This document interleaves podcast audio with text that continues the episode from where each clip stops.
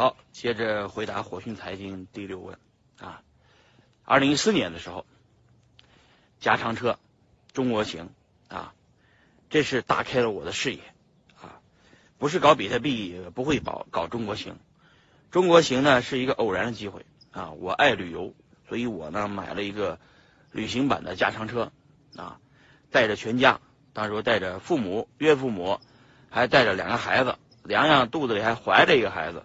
我们从山西到了四川，四川到了云南，啊，呃，就是去了很多的这个边境的什么城市。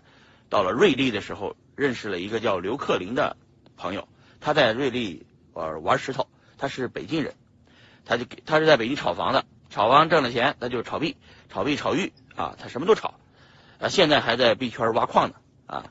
老刘呢，请我吃了顿饭，然后很爽。他说：“终于这个洋洋还有粉丝，还请我们吃饭，哎呀，我就挺爽的。然后我跟洋洋说，要是一路上要是有人给我们请吃饭就好了，这个到到处还能认识朋友，还有人请客吃饭，哎，多爽啊！然后呢，就就就这个就就于是就决定了说，要不我们中国行吧？啊，很快我们就中国行，哇天，那可热闹了，那就热闹了。然后呢，就中国行啊。”中国行呢，这个就转悠啊！我天哪，就天天的转悠啊，转悠，转悠了好多这个昆明啊，呃，昆明的这个呃原来的这个这个这个这个一帮朋友啊，彩云比特币的朋友接待的。到了成都啊，成都是宇文成都啊，周江江哥接待的，哎，就是天赋软件园的这个总经理江哥。然后呃，这个后来又去了这个陕西。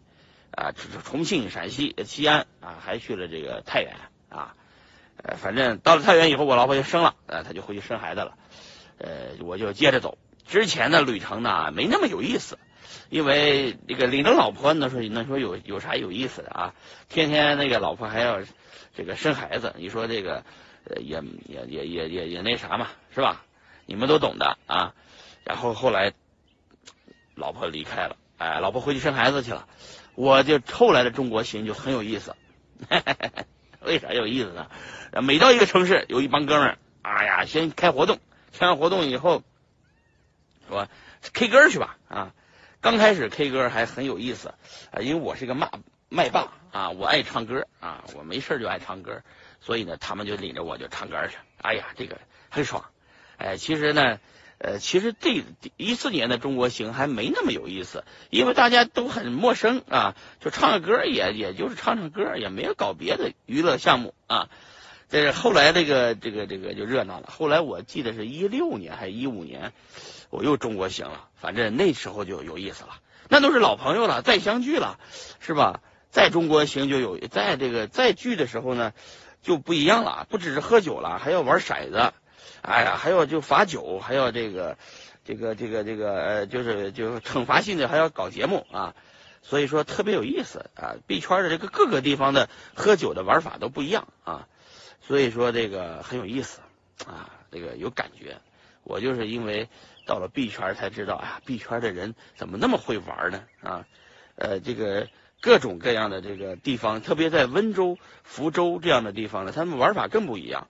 他们大排档上那个喝酒啊，KTV 呢也不是 KTV，这个大排档上就有人唱歌啊，呃，唱歌的之后就过来说，要不点一曲我们自己唱啊，拿着 KTV 的麦克就在大街上就给人唱起歌来了啊，哎，很爽啊，这个这个，所以说这个币圈呢，就是呃呃最有意思的阶段就是那那那个阶段啊，又能玩，还能吃喝大排档。